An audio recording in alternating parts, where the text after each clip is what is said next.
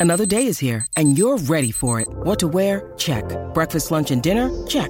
Planning for what's next and how to save for it? That's where Bank of America can help. For your financial to-dos, Bank of America has experts ready to help get you closer to your goals. Get started at one of our local financial centers or 24-7 in our mobile banking app. Find a location near you at bankofamerica.com slash talk to us. What would you like the power to do? Mobile banking requires downloading the app and is only available for select devices. Message and data rates may apply. Bank of America and a member FDIC.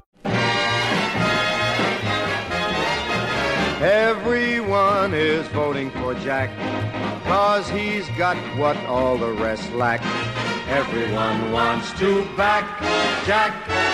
Jack is on the right track, cause he's got Welcome back to the Kennedy Dynasty podcast. I'm your host, Allison, once again, and I hope you are just having a fantastic week so far. I am, and I'll tell you why. I am charting in Great Britain, the US, and Canada on the top charts for history, and I am so excited. I cannot thank you guys enough for the fact that you're downloading and subscribing and all the things. I just can't believe it. And I, I just, I'm shocked and so excited. So thank you, thank you, thank you. And yeah, I, I, I don't have enough words to tell you how excited I am over this. It's, it's pretty crazy to see Kennedy Dynasty on the top history charts. Yeah, I, I still can't believe it, as you can tell by my lack of words. So thank you so much. I got a pretty full episode for us today. A couple Q and A's. I've got the in the news, and then of course I've got the normal episode. So I'm going to get started with the Q and A. Therefore, in answer to your question, I got a couple really good questions from Amanda Young one one eight six, and I'm going to start with the first one. It is: Will the world ever see Jackie's pink Chanel suit? This is something that I have myself somehow wanted to see, which I know that's probably odd. I don't know. I don't do do we all want to see it? I don't know because I mean it'll obviously be disturbing and sad if we ever saw it, but I don't know. It's, it's weird. So I've researched it before, and we will never see it, unfortunately, or fortunately as I said, I can't decide how I feel on the subject. So, Jackie's mother, Janet Auchincloss, was given the suit by Jackie's maid after the assassination, who had placed it in a box. So, Janet put it in her attic, basically, and wrote November 22nd, 1963 on the top. And it stayed there for quite a while. As far as the hat goes, no one knows where it is. They know that it made it back to Washington, but from there, there's really no trace of it. It's gone. My thought, somebody probably grabbed it when they saw the opportunity and has it as souvenir for lack of other term, but that's of course not proven. I don't know what happened to it. Nobody does. So, anyway, that box with the suit in it was eventually given to the National Archives in Maryland, and it had a note with it that was on Janet's letterhead, but it was not signed by her. And the note said, Jackie's suit and bag worn November 22nd, 1963. Obviously, they never cleaned the suit, and it's kept out of public view in an acid free container in a win- windowless room. The precise location is kept secret. The temperature hovers between 65 and 68 degrees, and the humidity is 40%. The air is also changed six times an hour. I obviously quoted all of that, those specifics. The suit was left to Caroline after her mother's death, and in 2003, she signed a deed of gift, but with the provision that the suit be preserved but not displayed publicly until at least 2103. And it was quoted on there so as not to in any way dishonor the memory of the late president or cause unnecessary grief or suffering to members of his family. Basically, we will all be dead by the time the suit, if at that point, comes out of storage. Pictures of it would be everywhere. It would obviously be in a museum. It would be. Uh, something that her children and their children and everything would have to see. And I do not blame her a bit for wanting that completely out of the spotlight until way after we're all gone. Maybe our grandchildren will see it. I don't know. Got another interesting question. This is will be an opinion based answer, 100%. And she asked JFK's philandering, do you think social media today would have destroyed him? It depends. Um, I feel like the Kennedys were a powerhouse as far as being able to hide what they didn't want to be shown to the public. And also, nowadays, social media and press and everything has a way of finding everything. So, that is something I really don't know. Obviously, I think that if his affairs and things leaked, then yes, that would be terrible for him um, politically and personally and everything. It would be everywhere, blasted everywhere, as we see has happened to multiple people multiple times. But if he were here today, he probably would still have the same team behind him that are masters at hiding things. So, you know, who knows? As I said, if it, if it leaked, yes. if it could leak, don't know if that's possible. So that's all for the Q&A segment this week. Now I'm going to get into in the news. Big news story of the past 7 days. So I was reading that former Representative Joe Kennedy III, which all of us know is the grandson of RFK, is joining the Poor People's Campaign and will push the Biden administration to focus on anti poverty efforts. Why this matters is obviously that's a great initiative. And also, he's clearly looking to remain in the public eye on things that are important to him after he lost the bid for U.S. Senate. The reason I'm sharing this is because I think we clearly haven't seen the last of Joseph Kennedy III. I think he will continue his political pursuits, and we'll see where that goes from here. Okay, now I'm going to get into my episode. This is a really neat one to me. Uh, I learned a lot. I had obviously read some things before, but this time I actually really dove deep and I, it's really incredible. So today's episode will be about Eunice Shriver and the Special Olympics. My sources for today, I used Wikipedia for a few dates and titles and things like that, but mostly I used specialolympics.org. I'll have a few direct quotes from there as to make sure that I got things right about her feelings and thoughts, but just a few direct quotes from there. Also, there's so many details that I could share with you of what I have learned, but as you know, my format for this podcast is a little shorter episode. So I encourage you to, when you finish this episode, dive into this topic for yourself. There is so much to learn about this incredible woman and this incredible organization. And of course, I'll talk more about her and her family and different facets in the future as well. So let's get started. Eunice Kennedy was born the fifth child to Joseph P. and Rose Kennedy on July 10th, 1921. She always had a heart for people with disabilities after especially growing up with her sister Rosemary and seeing the lack of programs that existed for her and how it was really hard on Rose, their mother, for there not to be any accessible outlets for Rosemary to be a part of. Also, disability was always considered really negative at the time and often hidden or attempted to be fixed. I say that with air quotes, as we all know of the very sad story of Rosemary. And if you don't know about Rosemary and her life, uh, refer back to a podcast episode that I did on her. I think it's titled With Her Name for more information about her. So Eunice just really wanted justice in the way people with disabilities were treated. She knew everyone was equal and wanted to give everyone a chance to feel accepted while also changing society's view of disability.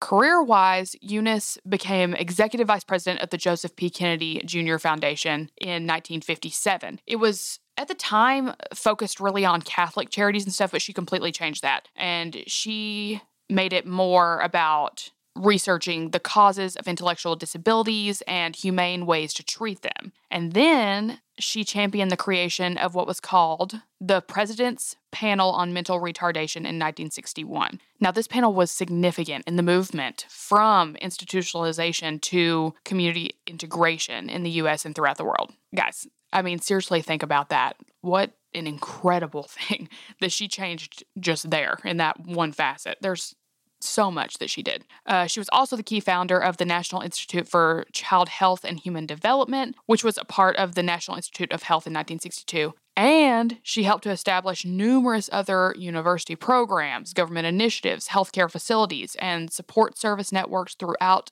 the country. She was unstoppable, basically.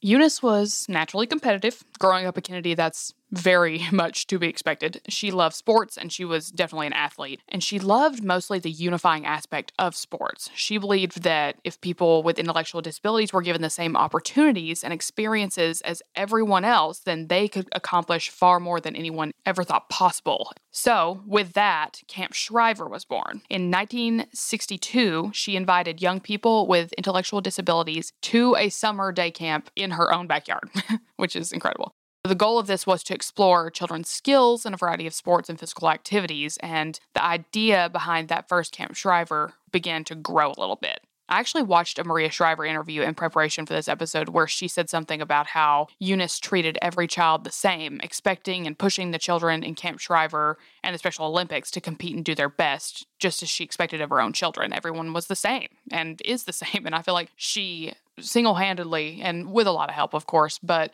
changed society's thought of disability. There's actually a really neat chronological calendar on SpecialOlympics.org that details and dates all of the events that led up to the creation of the Special Olympics. For time's sake, I obviously can't cover every single date and event in numerous detail, but I definitely encourage you to look that up and research all of this on your own. because it truly is inspiring and fascinating. Anyway, in July of 1968 was the first International Special Olympics Games. They were held in Chicago, Illinois. I'm going to play you a part of her opening remarks on that day here. Also, notice though while you listen how much she sounds and speaks like her brothers did in speeches. I, I just found it fascinating how alike they were, even the boldness of their speech and their accent and everything. So uh, pay attention to that as well. In ancient Rome, the gladiators went into the arena with these words on their lips Let me win. But if I cannot win, let me be brave in the attempt. Today, all of you young athletes are in the arena. Many of you will win. But even more important, I know you will be brave and bring credit to your parents and to your country. Let us begin the Olympics. Thank you. So, in all the research that I did, I just found myself finding out that the Special Olympics is just that. It is so special.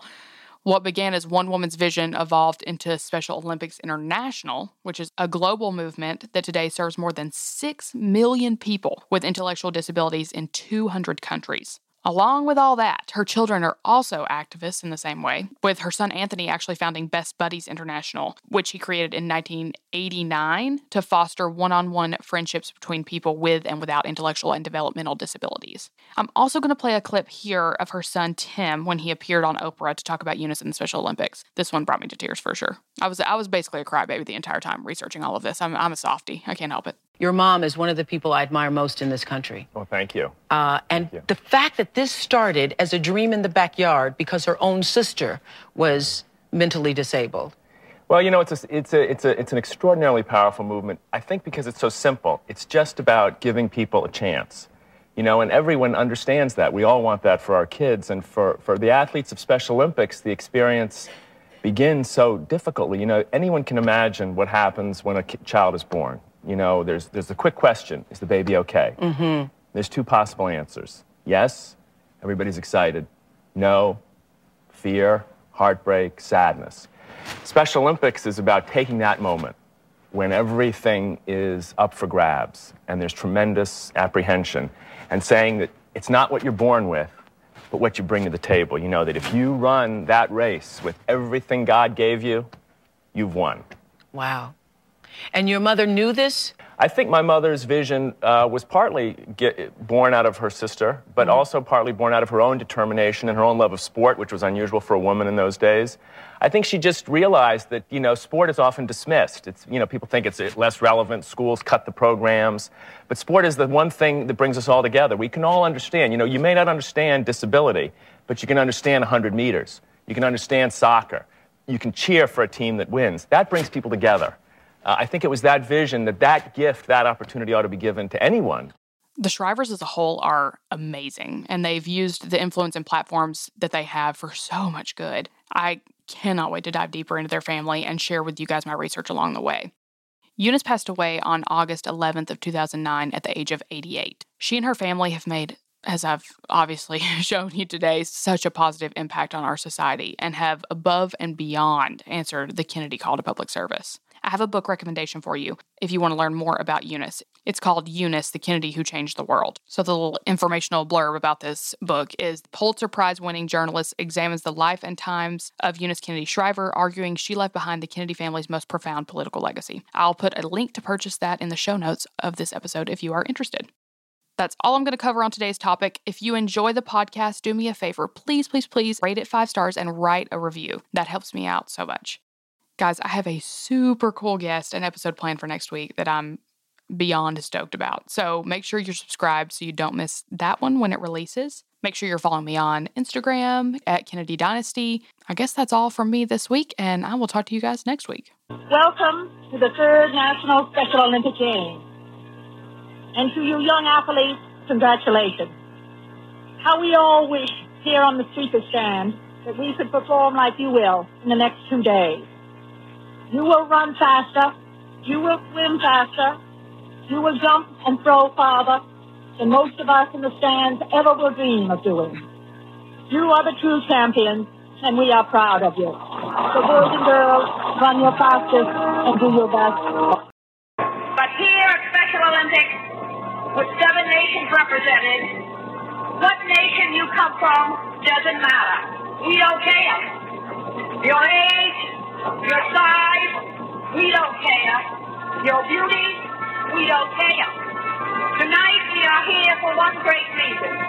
To see you Olympians and to celebrate how marvelous you are.